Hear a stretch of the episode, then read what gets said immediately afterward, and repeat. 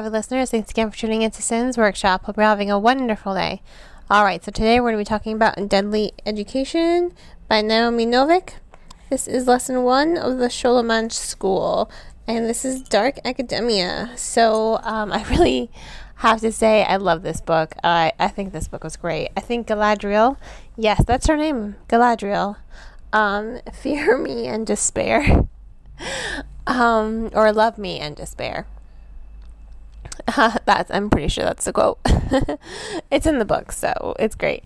Uh, she prefers to be called El. So she is a super powerful sorceress. She's a junior at this school, the Scholomance, and she just emits like this dark aura of magic that makes people like averse to her. Like she's pretty much given up on being on getting friends, on having friends, to the point where she's kind of just like a bitch to everyone.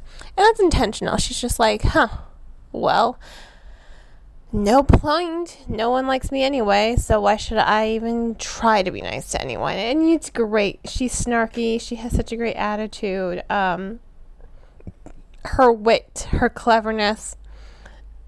I think everything about her is great. Honestly. Um and she's really smart too. She really is. So what I love so much about this book is the fact that, you know, the school itself is in the void.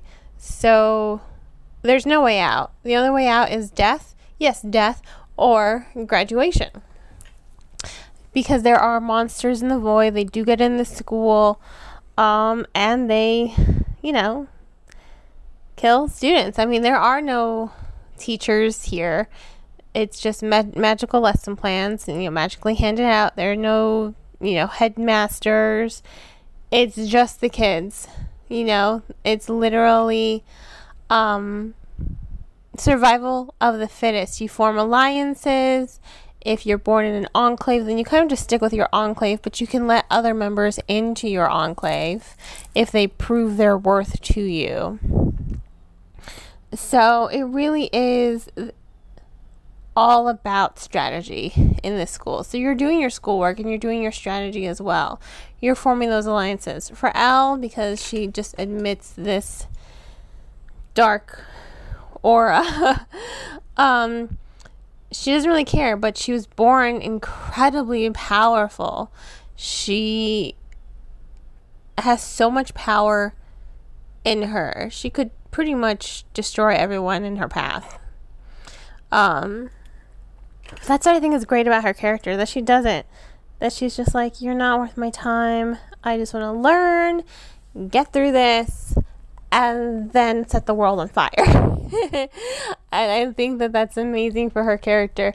But I think it's also great because you also have Orion. And I'm going to use stereotypes to kind of define the relationship. So Orion is the golden boy, pretty much. He's the one everyone loves to be with. He, everyone stares at him, Star Trek.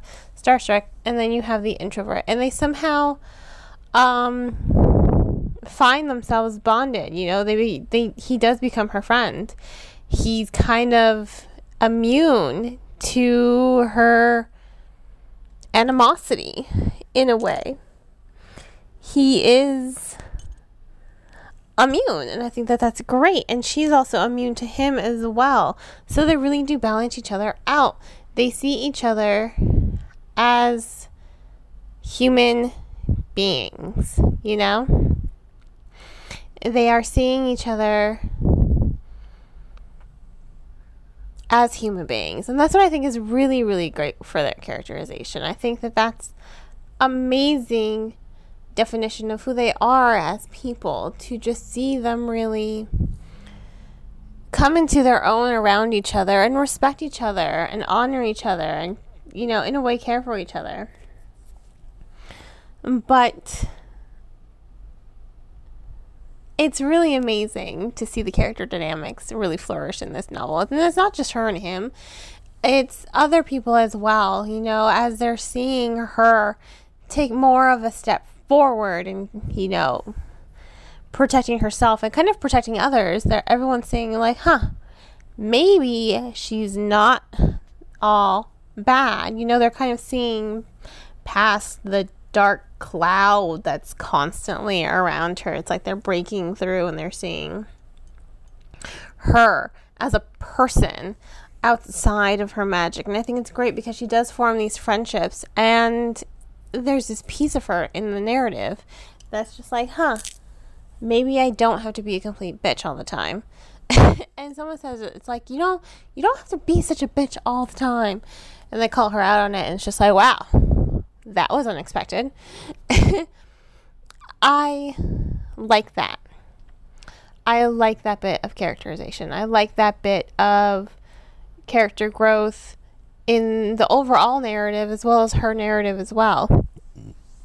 But what's really good about this story as well is the pacing and the rising tension.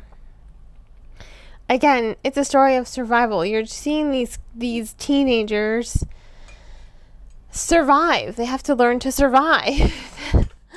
um and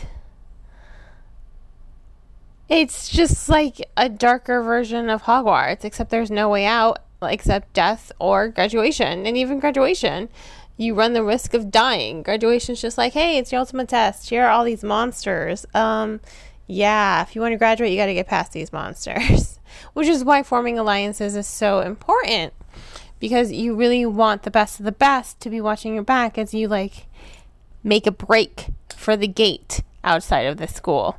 It's just like, all right, let's go. and I love that. I love that about the story. Um, and I think it is ultimately a well executed narrative. It really is just incredibly powerful. Um, it's really fun. It's just such a great novel ultimately. You just you don't want to put it down and it's it's one of those novels that has a really strong opening line and then a really powerful and impactful jaw-dropping finale line. And you're just like what the heck just happened what just happened and that's what i love about it i love the writing style here i love the pacing the tension the storytelling the character dynamics the character growth the story development. I mean, it's so unexpected. It's such a fun, unexpected delight overall. So, you know, highly recommend a Deadly Education. I have to give it four and a half out of five stars. Um, it really is a standout novel. I cannot stress that enough. Uh, please remember to support your local booksellers or online book retailers if you're going to purchase the book please, please, please just get the book from Barnes Noble, Books a Million, bookshop.org, which will also give you a list of independently owned bookstores in your neighborhood, IndieBound, Better World Books, Book Depository, and bookoutlet.org. Lots of other resources out there other than Amazon that I think we should support because I would like to keep bookstores alive because nothing beats the experience of just walking in a bookstore and just browsing the shelves for your next read. You go in for one, you leave with five. It happens to the best of us, and that's okay. That's 100% okay. Uh, I think reading should be nurtured and allowed to bloom and flourish.